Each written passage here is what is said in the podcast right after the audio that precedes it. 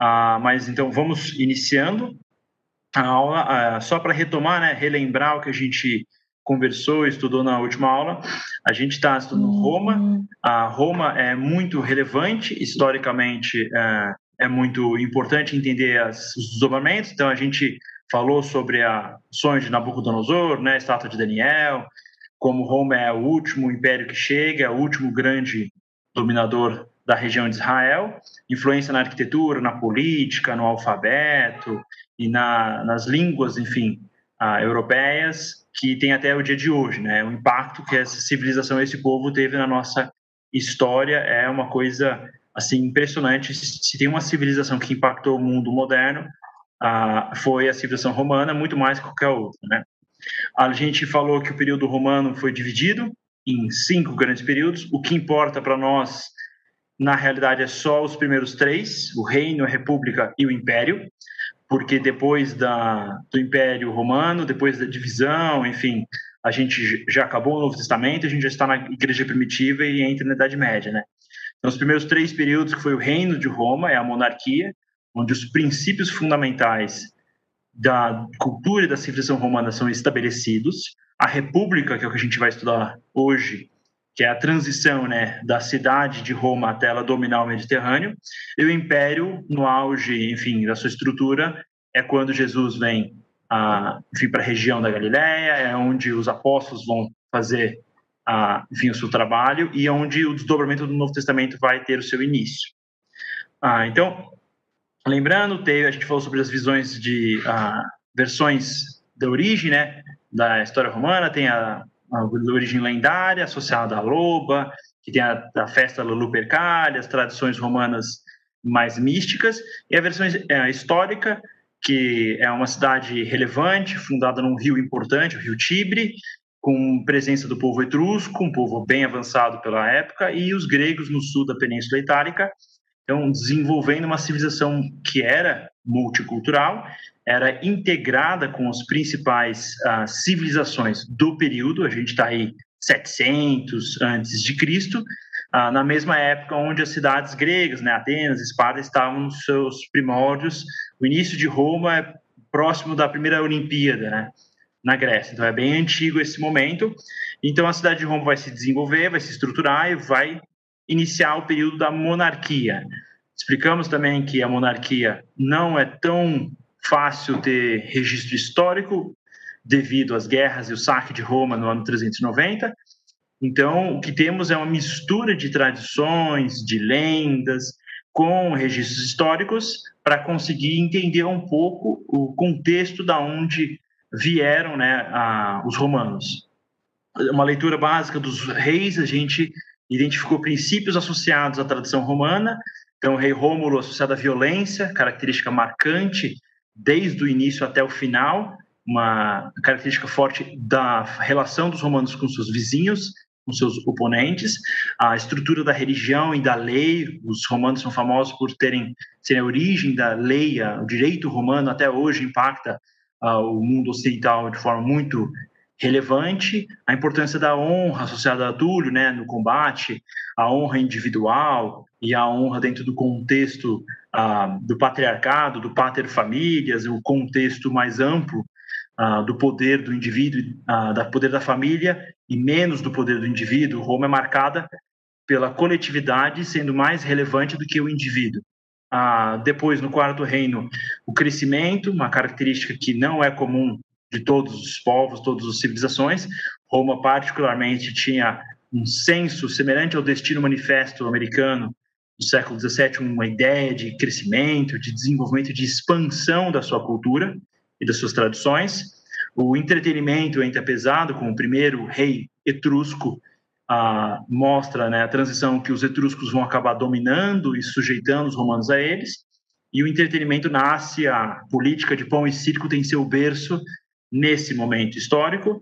Ah, com o Sérgio Túlio, a gente tem o primeiro censo na história humana registrado no sentido, um censo um pouco mais ah, expansivo, não era só contar pessoas, e sim contar riqueza, ah, endereço do, enfim, do cidadão, era um pouco mais amplo. E o fim da monarquia está associado ao princípio da liberdade, onde os romanos concluem que o monarca ele é instável, ele é um indivíduo, ele tem problemas e às vezes o monarca abusa, né, do seu poder, que é o caso de Tarquínio Soberbo. Ah, o abuso dele leva a uma revolta no povo romano e o desenvolvimento desencadeia, né, a fundação da República Romana, né? Só lembrando, a gente falou sobre o Senado. O Senado é o principal, a principal instituição romana até o fim da República e durante o primeiro período do Império, os primeiros 300 anos do Império, o Senado vai ser extremamente relevante, mas na República ele literalmente é o corpo que governa ah, de, de forma mais ampla, né? Todos os magistrados, oficiais estão sujeitos ao Senado, então ele tem essa origem histórica de um corpo de anciões, né? Os líderes, os sábios, os mais velhos, os os Senex, né, que são patriarcas uh, de famílias e vão gerar os famosos patrícios, né, a elite uh, romana. Então, a, a, República Romana vai ser iniciada né, nesse período de transição. Falamos né, que optaram pelo modelo semelhante à diarquia espartana, né, dois reis, dois chefes de Estado, onde tinha uma, um conflito entre um e outro e uma, um equilíbrio de poderes. Não era um rei único, não era um monarca que decidia tudo, era um cargo eletivo, durava um ano, esses cônsules eles tinham capacidade de impedir o outro de abusar o seu poder, um certo, uh, digamos, controle e um, princípios primórdios, digamos, da futura tripartição dos poderes que surge na Revolução Francesa. Então é a base, né, da mentalidade mais estruturada que vai acabar impactando todos os governos do mundo e é o contexto político onde o Novo Testamento, Jesus vai entrar nesse contexto. Então, a referência de o que é governo, o que é imposto, o que é um oficial do, do Estado, vai esse ambiente é que Jesus está trabalhando e, enfim, fazendo o seu ah, ministério. Depois ah, da estruturação da República, o primeiro período da República vai ser marcado pelo conflito das ordens, né? o conflito dos patrícios com os plebeus. A gente encerrou a aula nesse, nesse tema, eu quero aprofundar um pouco mais para a gente ter uma ideia, né? Tá, a gente falou que tem patrício e plebeu, mas o que, que exatamente é um patrício e um plebeu? Nós conhecemos esses termos, são usados até hoje para se referir à classe mais alta e classe mais baixa, uh, e está presente em vários termos até do, da língua portuguesa que desdobra do latim. Então, Vamos pensar um pouco nos patrícios. Quem são esses patrícios? Eles são descendentes dos pátres, os pais, os pais da monarquia. Os primeiros 100 senadores que foram indicados por Rômulo na fundação de Roma vão formar uma classe nobre e os seus descendentes, os indivíduos que conseguem comprovar algum tipo de origem ou quem compra, era possível comprar esse cargo também se você fosse influente o suficiente, acabava sendo um indivíduo de valor na sociedade. E não era só riqueza e só influência, eles tinham poder e domínio político, religioso, econômico, militar. Na prática, eles dominavam todos os aspectos da vida cívica uh, e econômica do ambiente de Roma, da República de Roma. Uh, e eles tinham é marcado por uma educação muito especializada. Então, os tutores privados. Lembra, Alexandre o Grande foi tutorado por Aristóteles mesmo ambiente, quem fazia parte da elite dos patrícios tinha uma educação de alto nível, então esses senadores eram muito qualificados, essa elite era qualificada.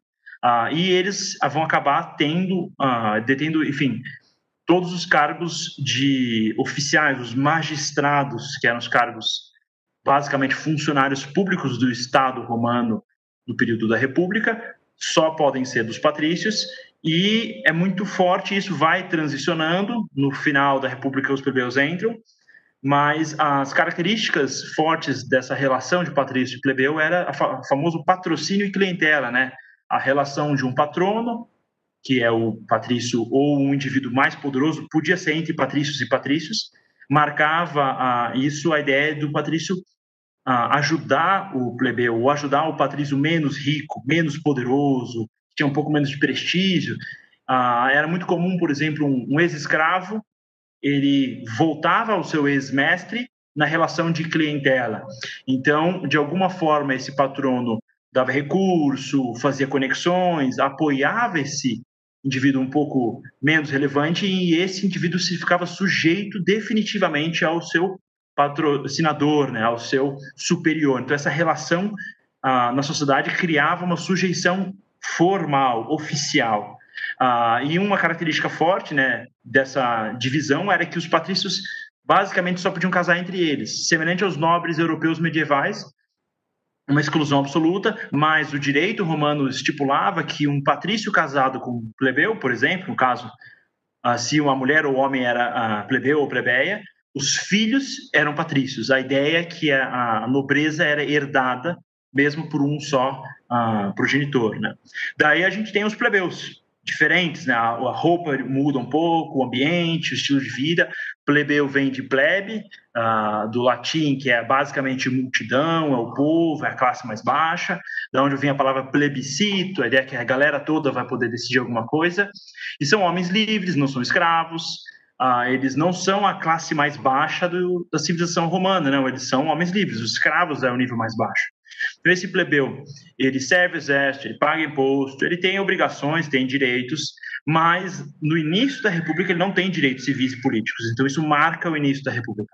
Esse conflito entre os patrícios e plebeus, isso vai desenrolar a vários episódios uh, muito intensos de atrito, e com isso os plebeus vão conquistando um pouco mais desses direitos civis e políticos, e nunca vai equilibrar 100%, mas vai melhorar bastante até a reta final.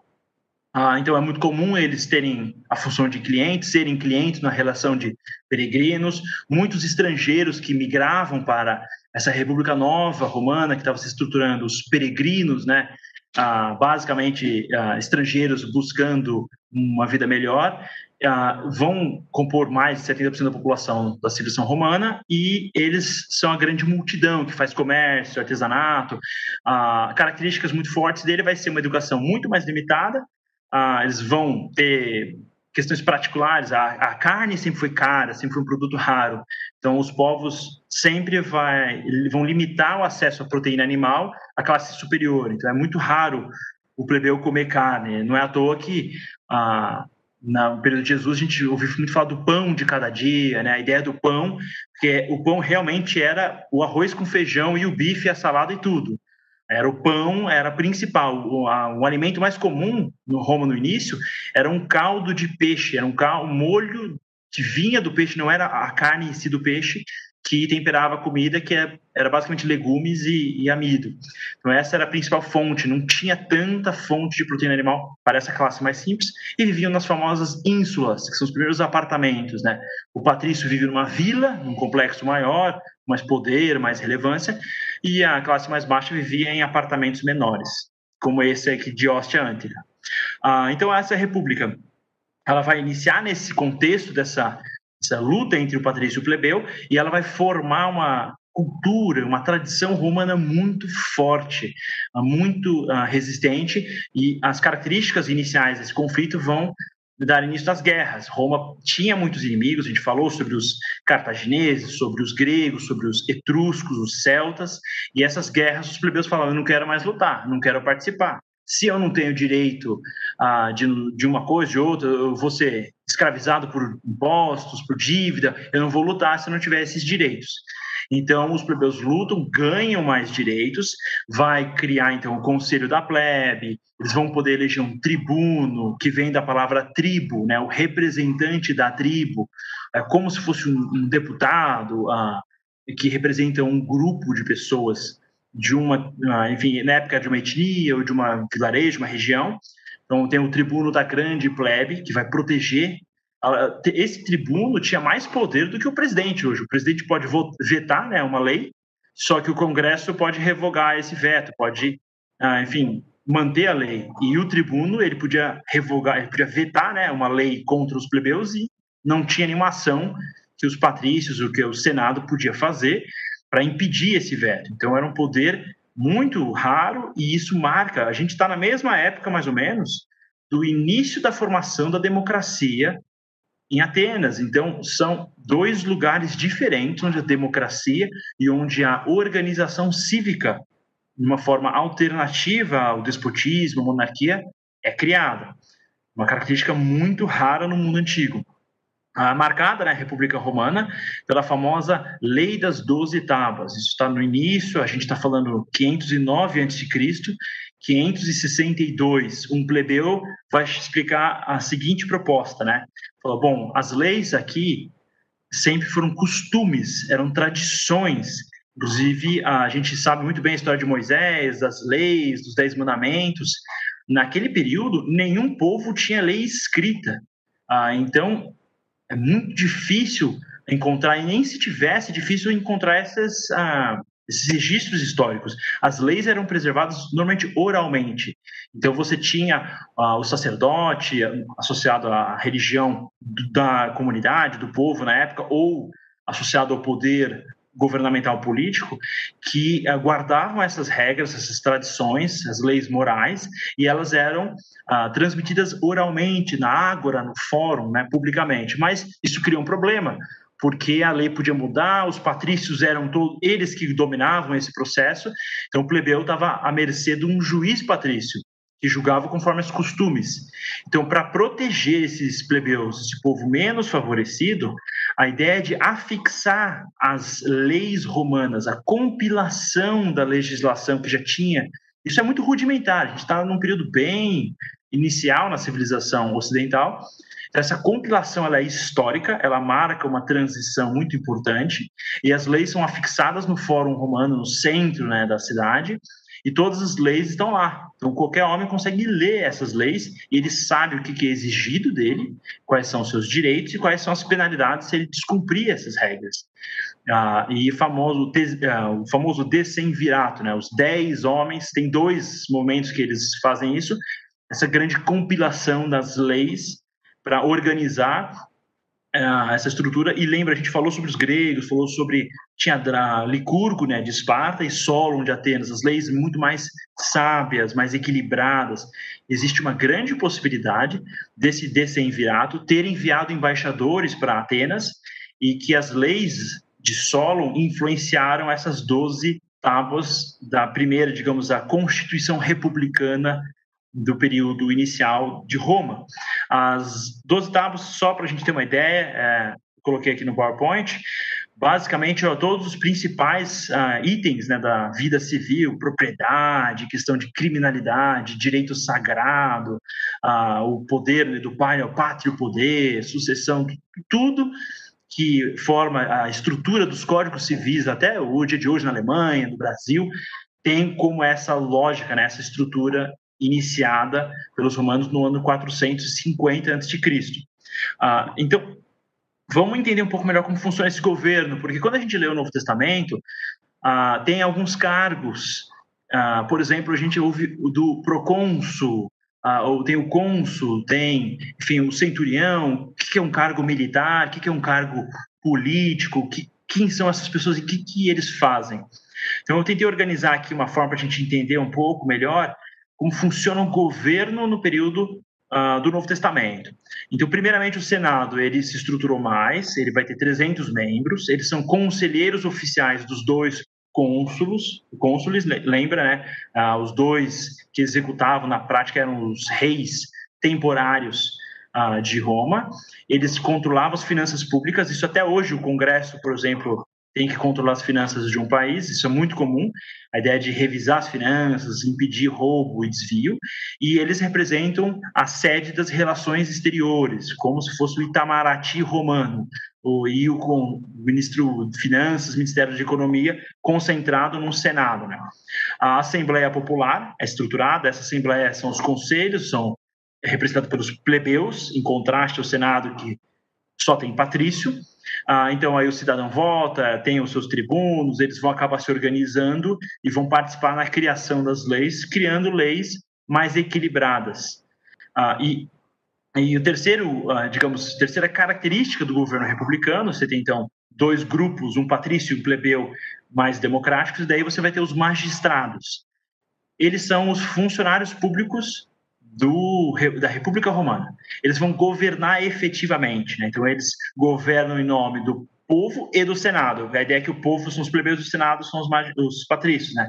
E eles vão efetivamente executar as leis e vão uh, ter os cargos sagrados. Mas tem uma pequena pegadinha nesse processo que os magistrados, nos primeiros 300 anos, são todos patrícios também. Então, é, na prática, quem compõe o corpo, né, da, o docente, né, da, enfim, quem compõe toda a estrutura de execução do Estado são patrícios, mas o nome do Senado, é, vocês já devem ter visto, se vocês der uma rodada em Roma, aqui eu coloquei no slide para vocês verem SPQR, né?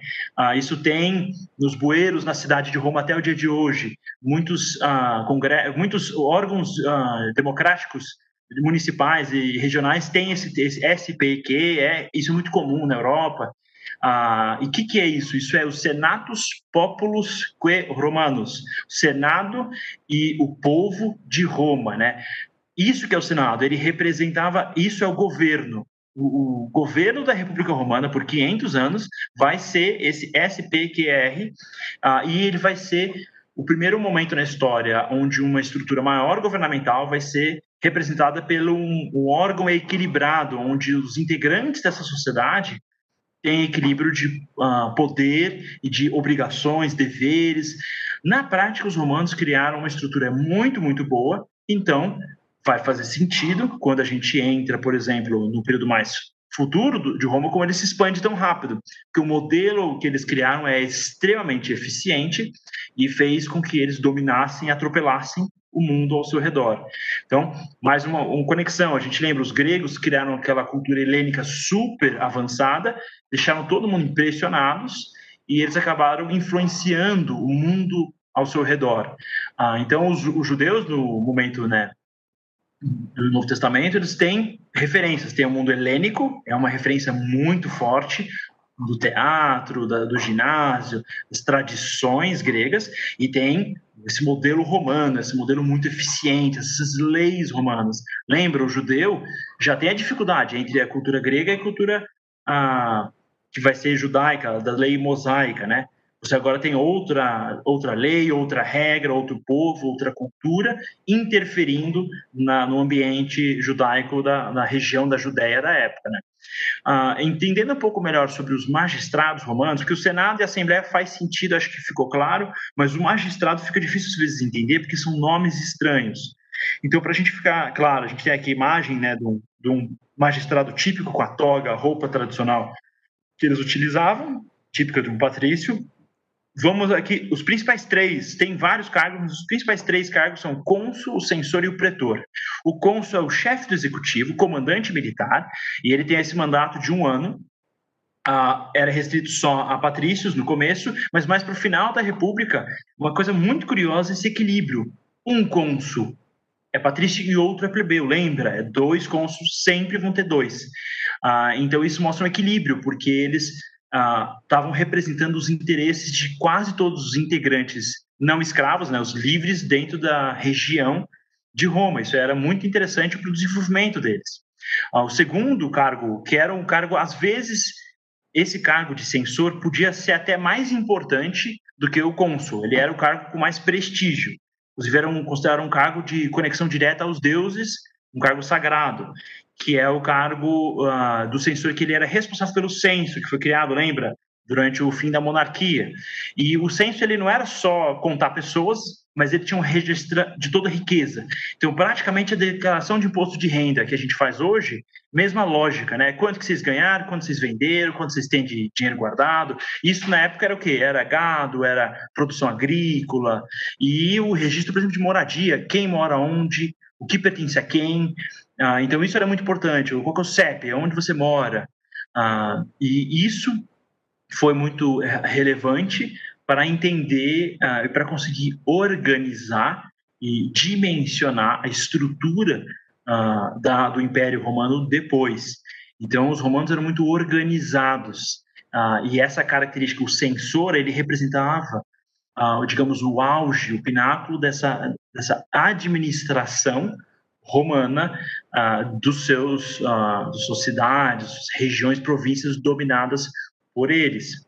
Uh, então, esse censor também tinha um cargo no Senado. Aí a gente tem o pretor, né? O pretor, ele basicamente é a versão rudimentar do judiciário. Lembra que originalmente o monarca julga, Salomão na Bíblia vai julgar, o Senado depois julga. Quando eles estruturam esses magistrados, ah, o pretor ele vai ser basicamente o judiciário local, o judiciário de uma região, enfim, dependendo da dimensão, cidades mais povoadas tinham estrutura diferente e regiões menos povoadas era menos menos, enfim, pretor variável, era um pretor para uma cidade povoada e um pretor para uma região maior, menos povoada. Ele substitui o cônsul, que o cônsul, lembra, ele é o comandante do exército, que nem o presidente hoje é. Então, o pretor substitui o cônsul quando tem guerra, e ele também pode ser comandante militar. O famoso Júlio César, quando ele vai tomar conta da Gália, ele estava subindo nesses cargos, né? De magistério, ele na época era pretor. E daí, só para a gente ter uma ideia geral dos outros cargos, tem o ditador, que é um cargo extraordinário. Se der ruim, estamos sob ameaça, vamos colocar alguém como ditador, ele resolve o problema, depois a gente volta. Tem o edil, é basicamente um fiscal, que ajuda, é um foco mais conectado aos plebeus. Fiscal que fiscaliza a atuação em prol dos plebeus. Tem o questor, que uh, o questor, né, ele é o cargo praticamente o cargo inicial, né? É o trainee, é é o trainee da República Romana. Eu tenho menos de 32 anos, sou jovem profissional, sou de uma família patrício, né? Então eu entro na estrutura do Estado como o questor, né? E ele está associado à cobrança de impostos. Então ele vai ser tão odiado quanto os cobradores de impostos são odiados no Novo Testamento. Não é um cara muito amado. Ah, e o tribuno, né, que a gente já falou, representa um grupo de pessoas normalmente associado né, aos plebeus. Ah, agora a gente entender um pouco melhor a estrutura do governo romano, da República Romana, como que eles saíram, né? A gente tem dois mapas aqui. Esse é o mapa original da expansão de Roma, né? Eles começam com essa parte vermelha escura aqui, só uma cidade, pouquíssimo território. E eles vão em um período de 500 anos, dominar toda essa região aqui, feito que é, é muito difícil ser feito depois que eles fizeram nenhum outro uh, reino, o povo conseguiu fazer isso com tanta eficiência. Então, como que a gente sai de Roma e vai para Jerusalém? Como que vai acontecer esse processo? Vai ser um período de guerras. Uh, eu vou fazer de forma resumida essas guerras, é muita detalhe, então eu quero que a gente entenda só a lógica são as características, porque os romanos, diferente de outros povos, não vão ser odiados profundamente como os gregos, persas, por exemplo, foram. E uma das razões é que as guerras dos romanos no início vão ser só defensivas, eles têm interesses comerciais e vai ter um conflito de interesse, eles vão se defender de um combate e depois expandem. Então o povo dominado não se vê conquistado e sim libertado de um antigo monarca, e essa estrutura republicana, essa organização política vem como algo melhor do que tinha antes. Então, povos que tinham monarcas vão poder agora ter um tribuno. Isso muda bastante, tem um interesse, né? A gente lembra, né? os judeus vão ter interesse em buscar ajuda dos romanos quando eles enfrentam os Seleucidas. Então, como que isso tem nisso, né? Resumidamente, a gente vai ter as ameaças externas no início da República, eles se estruturaram da pancada para todo lado. É perigoso, tem ameaça, e nesse ambiente eles vão conquistar os veios, que é o povo que era o principal povo na região onde eles viviam. Uh, eles dominam os veios, daí eles estão prontos para começar. Vai dar certo. E Roma é atacada pelos gauleses, o famoso Breno. É esse momento, essa invasão que destrói os registros históricos da monarquia. Por isso que a gente tem mistura de história com lenda. Esse Breno era um general genial, um indivíduo muito competente, e ele vai ser o primeiro indivíduo que derrota Roma, mas ele derrota no nível individual, não no nível coletivo. Então, Roma sempre vence indivíduos famosos e poderosos e muito competentes pelo poder da trabalho em equipe, da união e da força uh, do coletivo organizado. Então, Roma vai ser derrotada pelos gauleses, a cidade de Roma vai ser saqueada. Essa última vez que ela é saqueada até o fim, até o saque dos visigodos, no final do Império Romano Ocidental. Então, vai durar, depois desse saque, tem 800 anos em que Roma nunca vai ser conquistada nem derrotada. Ah, então, esse saque é muito relevante.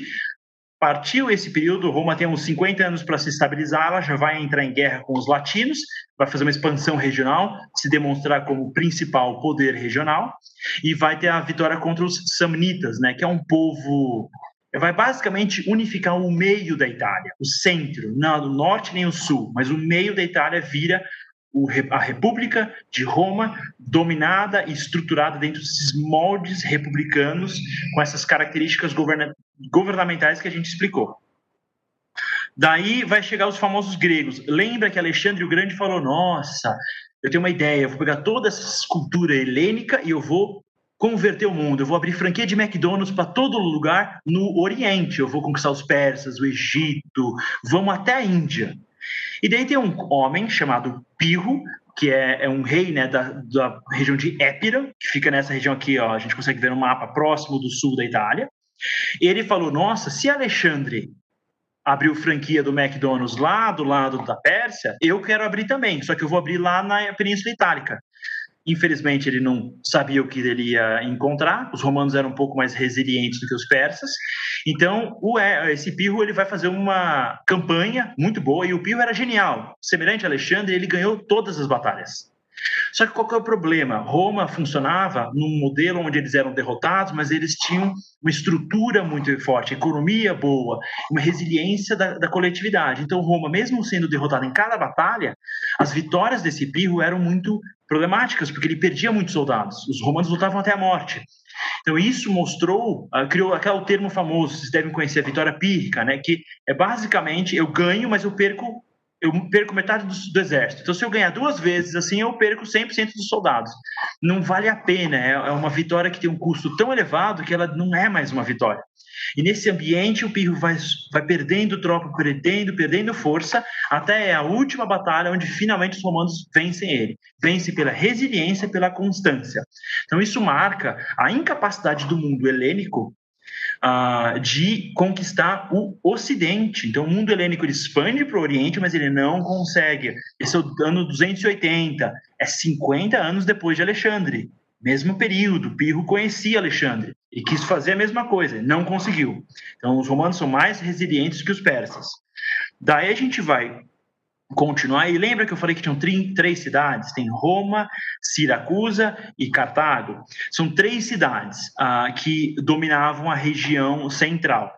Quando Pirro é derrotado, o sul todo da, da Itália ele era grego, as cidades fortes. Aqui, inclusive, eu posso mostrar, né? Tarento, Heracleia, são todas cidades gregas. Então, esses gregos que apoiaram Pirro agora vão ser absorvidos na República Romana.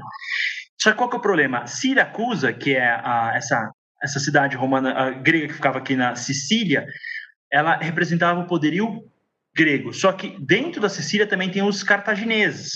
Então, quando os romanos derrotam os gregos e absorvem as cidades deles, os cartagineses assina, vai ligar uma alerta vermelha, né? Ou, ou tem um problema.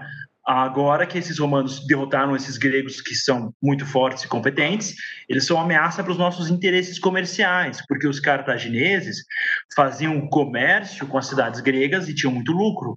Entrou esses romanos, vai ter dor de cabeça. Então, a mesma lógica, por exemplo, que a gente já falou em outras aulas, do interesse econômico que os Estados Unidos têm em produção de petróleo, né?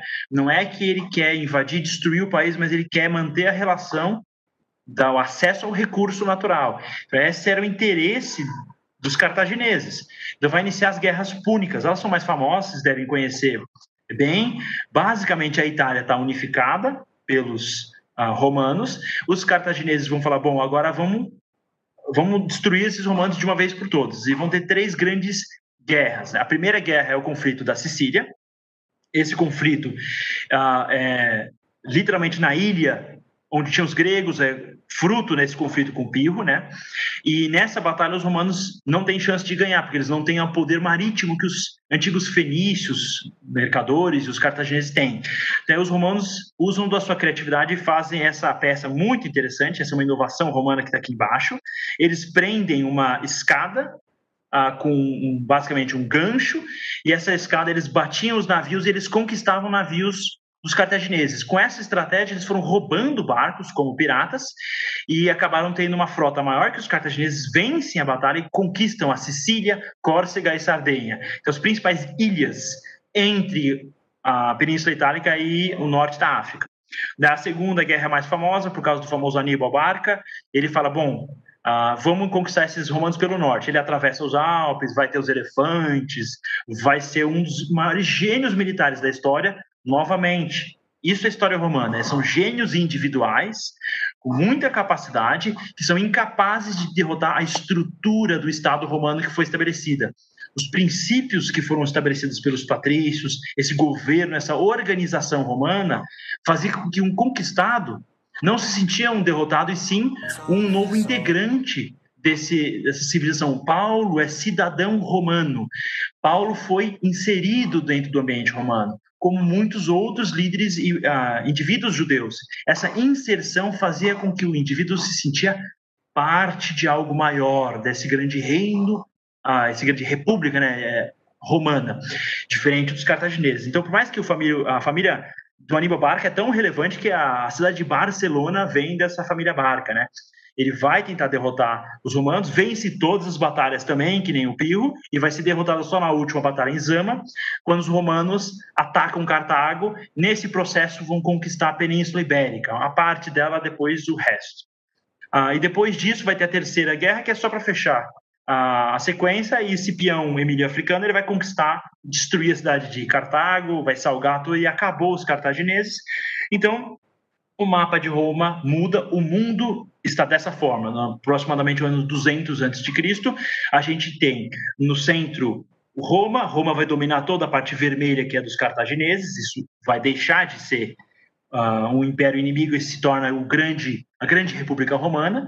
E lembra, agora a gente já está próximo da aula da Grécia, tem os Seleucidas em Antioquia aqui, o famoso Antíoco, e os Ptolomeus, né, os grandes generais associados a Alexandre, e no centro da Grécia a gente tem o Antígono, né, o reino da Macedônia, do Felipe, o pai de, de Alexandre, ainda está lá. E essas vitórias romanas, Roma foi atacada pelos seus vizinhos, foi atacada pelos cartagineses, atacada pelos gregos, e agora mais um tenta atacar. Os, o reino da Macedônia vai atacar os romanos e vai querer conquistar ele a ideia dele é vou libertar os gregos desse domínio, do jugo romano. Novamente, os romanos tendem a ser mais eficientes, vão derrotar uh, os gregos. Na época, né, esse reino é da Macedônia, mas o povo, culturalmente, a gente está falando dos gregos, e é o que eu falo. Indivíduos geniais não conseguem vencer a estrutura, a máquina romana que foi criada. Então, a gente está num período que já conecta com a aula da Grécia. Lembra Antíoco III, o Antíoco não o zoado, o quarto que é o zoado, que esculhamba tudo. É o terceiro é um cara um pouco mais sábio, um pouco mais interessante, que casa a filha dele, Cleópatra, a primeira das sete Cleópatras, com os Ptolomeus e tenta, enfim, fazer algum tipo de aliança, mas no final das contas os Ptolomeus se aliam com os romanos e os romanos vão atacar tanto a Macedônia e conquistar a Macedônia, quanto vão derrotar os Seleucidas naquela batalha famosa, a batalha famosa do desfiladeiro da Termópila, onde os romanos derrotam os Seleucidas. Então isso agora vai explicar para nós como que os romanos vão transicionar de uma expansão ocidental e vão migrar para começar a atacar o Oriente. Então eles vão entrar na Península Grega e vão começar a entrar na Jônia, a entrar no reino dos Seleucidas, e é nesse momento que os romanos vão colocar o Antíoco quarto na parede. Lembra aquele cara zoado que botou um porco no, no, templo em Jerusalém, que causou a revolta dos macabeus? É nesse momento que os romanos vão confrontar Antíoco e falar: olha, ou você faz paz com a gente ou a gente te mata. E daí Antíoco se sente frustrado e vai lá e arrebenta Jerusalém e vai fazer dessacrar o, o templo, vai profanar né, o templo ah, em Jerusalém. Esse ambiente a gente já tem, então, Israel se aproximando. Esse mundo romano está chegando em Israel, expandindo por conquistas de defesa e ah, acoplando essas regiões ao seu, à sua república e à sua nova estrutura. Nesse momento que eles chegam na Macedônia, a civilização greco-romana começa a se organizar porque toda essa cultura helenizada, essa cultura helena, todas as características do ginásio, do teatro, a cultura grega já está sendo inserida em outras regiões da República Romana. Ah, então, para a gente entender um pouquinho sobre essa expansão, ah, eu quero brevemente passar algumas características que vão fazer essa transição. Ah, e a maior parte você já deve ter ouvido falar dos irmãos Graco, né? Ah, como funciona? Essas expansões elas incluíram muito, muita terra, muita propriedade agrícola a esse reino romano, esse, essa república. E qual é o problema disso? A gente, quem é do Brasil vai me entender muito bem a questão dos latifúndios brasileiros, a ideia de que indivíduos têm posse de muita terra. Aconteceu a mesma coisa, essas terras novas foram distribuídas para poucos, depois, mais no futuro, a gente tem o triunvirato, né? Um dos indivíduos vai ser o Crasso. E o Crasso chegou a ser considerado o homem mais rico de Roma. Ele tinha mais terra do que qualquer indivíduo de Roma. Ele era um patrício, um magistrado, enfim, seguiu carreira no, no governo romano. O que, que isso mostra para nós? que tinha muito plebeu, muita gente sem terra, que estava lutando nessas guerras, lutando contra cartaginês, contra grego. Eles tinham cansado, eles não tinham tido lucro, resultado. Então, dois irmãos vão tentar fazer reformas. O Tibério Graco faz a primeira tentativa e o Caio faz a segunda. Qual que é isso? É reforma agrária. Vamos distribuir terra. Inclusive o Tibério, ele acho que estaria mais alinhado até com bolos do que com qualquer outra coisa. Ele queria pegar essas terras e distribuir. E os romanos patrícios não gostaram dessa ideia. Ele falou: bom, vamos assassinar ele. Então eles vão matar Tibério a pancada na praça e nenhuma das suas reformas vão ser aprovadas no, no Senado. O Caio, esses dois, eles têm origem de, uh, como plebeu, né? Mas eles têm cargos relevantes. É o período onde os plebeus já têm influência no Senado, influência na República Romana. Caio vai oferecer a segunda reforma e ele também vai ser, enfim, vencido pelo poder da, digamos, da aristocracia dos patrícios em Roma, mas tem uma medida que Caio vai conseguir manter, que é o preço do trigo vai ser congelado. Ah, a gente acha que congelamento de preço é coisa de inflação no Brasil, é bem antigo. E Caio foi uma das primeiras vezes ah, onde essa proposta foi aprovada e mantida. Ele tinha outras propostas mais agressivas, né, de distribuição de terra. Ele vai ser assassinado também, mas antes dele ser assassinado, ele se mata, porque ele já sabia o que aconteceu com o irmão dele. Isso é uns 10 anos depois, né, de Tibério. Então ele acaba tirando a própria vida. O que, que isso mostra para nós? É que esse, essa República Romana está sofrendo transformações. Ela nasceu com uma estrutura muito grande, ela cresce muito rápido, ela fica muito poderosa, só que esses princípios originários vão ser deturpados. Então, quando a gente estiver no Novo Testamento, na época de Jesus, a gente já está lidando com uma Roma mais deturpada. E esse processo ele tem várias características, mas alguns indivíduos nos ajudam a entender esse processo. Primeiramente, a gente vai ter essa, esses irmãos Graco mostrando essa tensão entre patrício e plebeu, essa tensão entre rico, poderoso e pobre. Então, isso era um tema muito forte na época de Jesus.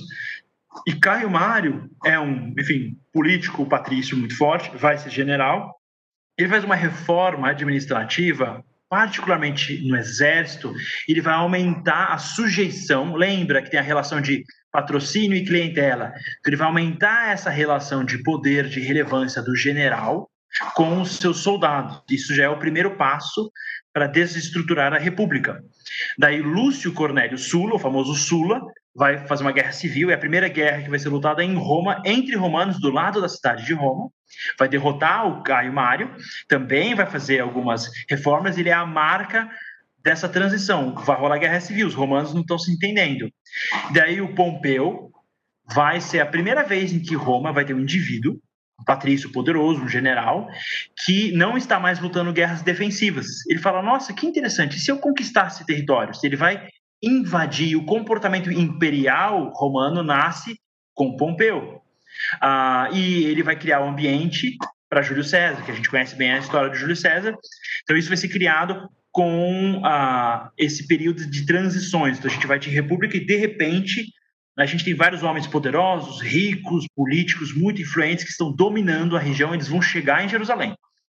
Ah, esse momento vai marcar, vai ser ao mesmo tempo do período da República, da Revolta dos Macabeus. Então, a Revolta dos Macabeus é antes dos irmãos Graco, mas só para a gente relembrar, eu já falei sobre esse assunto na aula final dos gregos, mas só para a gente conectar, lembra? Teve a revolta dos Macabeus com Antíoco uh, Antígono IV, aquele cara bem zoado do porco e tal.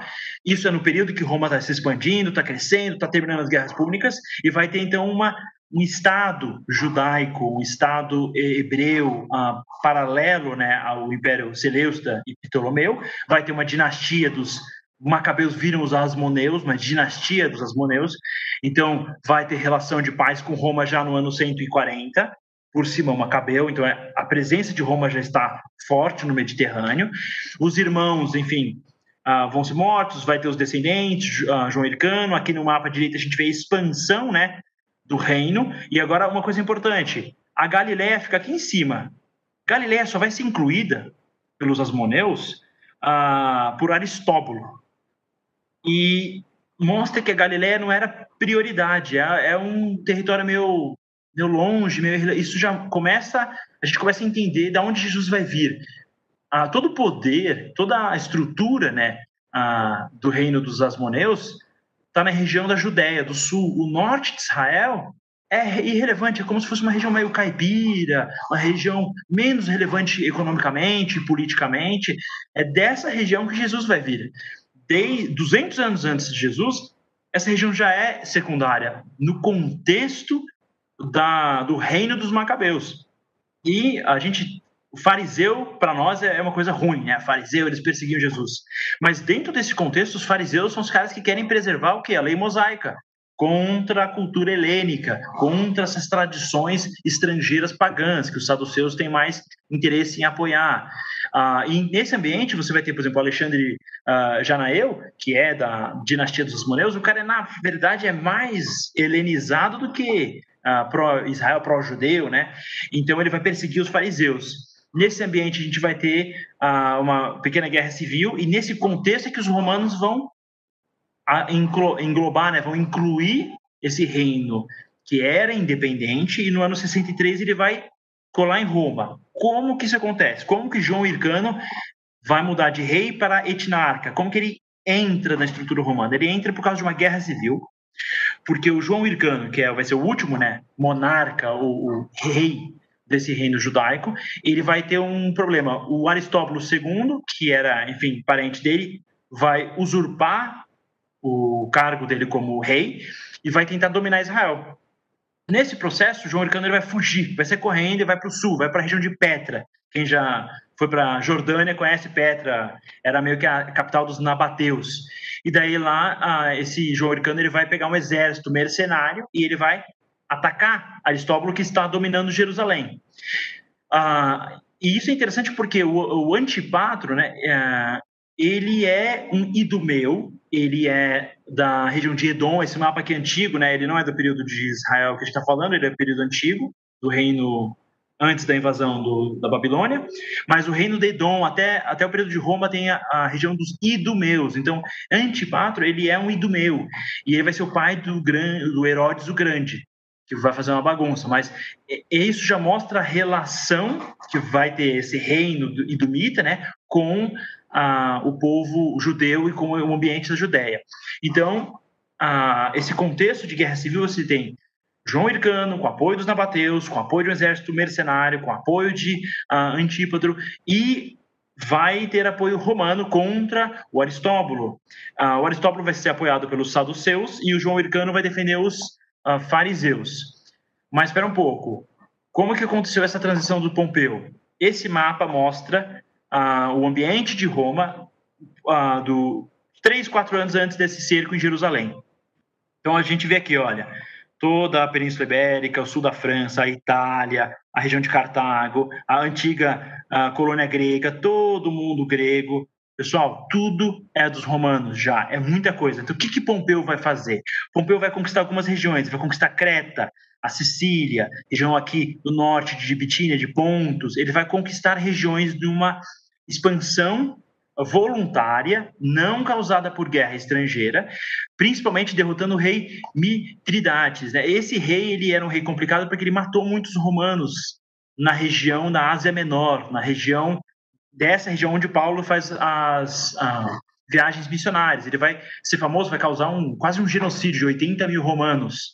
Ah, e ele é o rei de Pontos, é um reino aqui bem fronteiriço, ah, na região da Turquia hoje, na, hoje é na região da Capadócia. Então, esse Pompeu ele é um general, um homem muito rico, muito poderoso, ele é muito influente, ele está expandindo a República Romana, ele está conquistando, derrotando todo mundo. Então, ele está na região do Oriente Médio, ele está na região da Turquia, ele vai conquistar a Síria, e bem ao norte de Israel.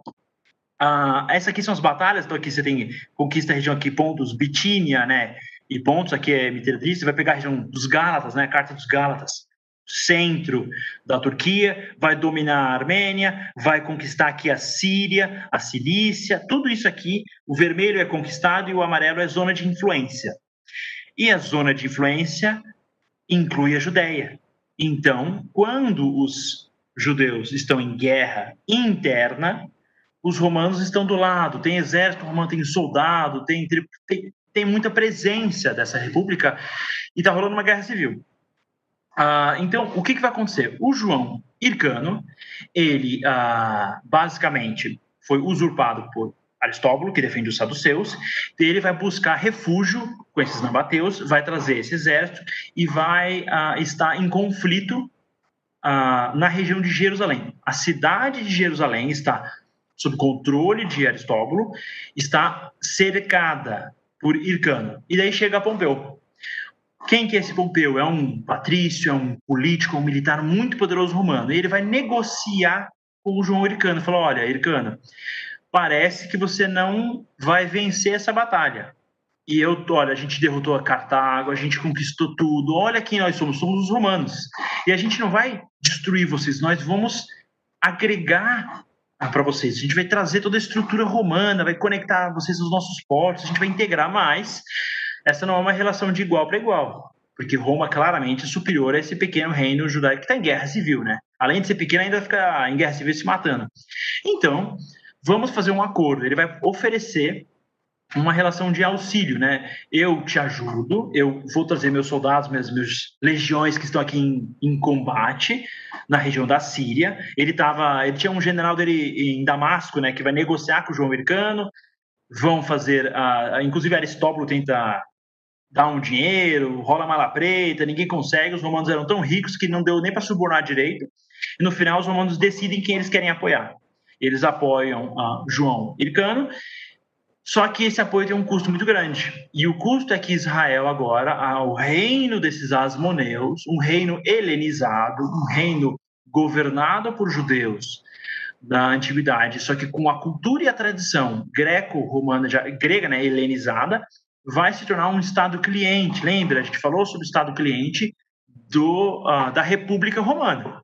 Então, nessa relação de Estado cliente, eles vão ter uma sugestão tributária. Daí a gente integra, né? A gente já vê no Novo Testamento. O pessoal pergunta para Jesus: é para pagar imposto? Ah, por que, que de César o que é de César? Porque a gente está numa região que está submetida ao império e ele só tem a independência e a paz por causa dos romanos. Então tem uma sensação de você tem um dever de pagar mesmo, mas não é um dever, não é um, um dever dominado, é um dever meio que conquistado. E você tem uma sujeição a Roma, ou seja, não vai ter uma monarquia independente. Então, a gente vai falar so sobre isso na próxima aula. Antípatro vai ter o filho Herodes, esse Herodes vai se misturar com os asmoneus e vai virar um etnarca, o rei de uma etnia. Ele vai dominar. Romano não está nem aí, é, é edumita, é judeu, tudo a mesma coisa. Então, esse etnarca judaico-edumeu, é esse Herodes, vai precisar mostrar serviço, ele vai meio que querer subir esses cargos associados à República Romana, ele vai querer ser relevante, ele vai querer valorizar ah, para os romanos. Então, muitas construções vão marcar a reconstrução da região da Judéia, por isso que Jesus vai trabalhar com construção, porque rolou guerra civil, rolou destruição, então a região da Judéia precisa muito de obra, precisa ser estruturada, ela está na fronteira da civilização romana, está no limite, você fortifica, você faz trabalhos, tanto comerciais quanto ah, de engenharia, nas fronteiras dos seus reinos. Daí, nesse contexto, então, a gente tem esse reino asmoneu, semi-independente, se tornando sujeito aos romanos com uma condição: Roma me ajuda a derrotar Aristóbulo. E não precisa nem falar que os romanos ganharam, né? É difícil algum caso a contrário na história nesse período. Os romanos vão derrotar Aristóbulo, o cara vai se lascar bem, e os romanos dominam, e daí, de repente, não é mais o rei João Hircano, sim o etnarca João Hircano, e ele está sujeito a, ao República Romana. Nesse meio termo, a gente está no limite, né? Porque a República Romana vai acabar em 37 e o governo de João Hircano acaba em 40. Então, bem no limite da transição de República para Império. E Pompeu vai falar: bom, lembra, todo mundo quer ir para os templos para pegar o dinheiro, né? a galera curte uma grana. Então, Pompeu vai conquistar essa região, ah, porque ele foi chamado para fazer isso, não é uma conquista de invasão, e sim uma aliança ele vai para o templo e fala: Eu quero achar o seu dinheiro, quero ver a estátua do seu Deus. E é famoso, é, essa pintura direita é da Idade Média mostra que o Pompeu vai entrar no Santo dos Santos. Fala, eu quero ver o que tem aqui. E a Arca da Aliança já não está mais lá. Então isso é muito interessante, porque é, isso é de acordo com Flávio Josefo, né? um historiador judaico-romano, período depois, vai falar que a Arca da Aliança já não estava mais no Santo dos Santos. E então Pompeu, enfim, vai entrar, não vai achar nada e vai, vai embora. Ele vai ficar de boa, ele vai retornar, enfim, para Roma. E depois desse período a gente vai entrar no momento de disputa de poder do famoso triunvirato, dos três líderes que dominam essa República Romana e o Império de Roma vai estar estruturado e está tudo preparado para chegar o Messias, para nascer o Salvador dentro dessa província romana, porque esse reino ele vai ter um período de transição, vira o reino de Herodes, meio, mas é uma região submissa Roma e vai acabar virando província totalmente integrada quando o pessoal destrói, né, a cidade de Jerusalém destrói o templo e a, a província vai ser mudada até de nome. Então, a gente está chegando próximo no período de Jesus. Eu vou encerrar a aula nesse momento. Eu não sei se alguém tem alguma pergunta, se alguma coisa não ficou clara, mas esse é, a aula, o propósito de hoje era explicar desde a cidade de Roma até virar essa grande república, essas vitórias militares, essa estrutura de governo criada e estabelecida pela tradição romana uh, e exportada para uh, o mundo enfim, conhecido na época, região do Mediterrâneo, e é, nessa expansão, inclusive, os romanos vão chamar o Mediterrâneo, que era um grande mar, de Mare Nostrum, né? o nosso mar, nossa piscina, a gente faz comércio com a gente mesmo, eles dominam. O Império Romano, basicamente, é uma corrida para controlar o mar Mediterrâneo.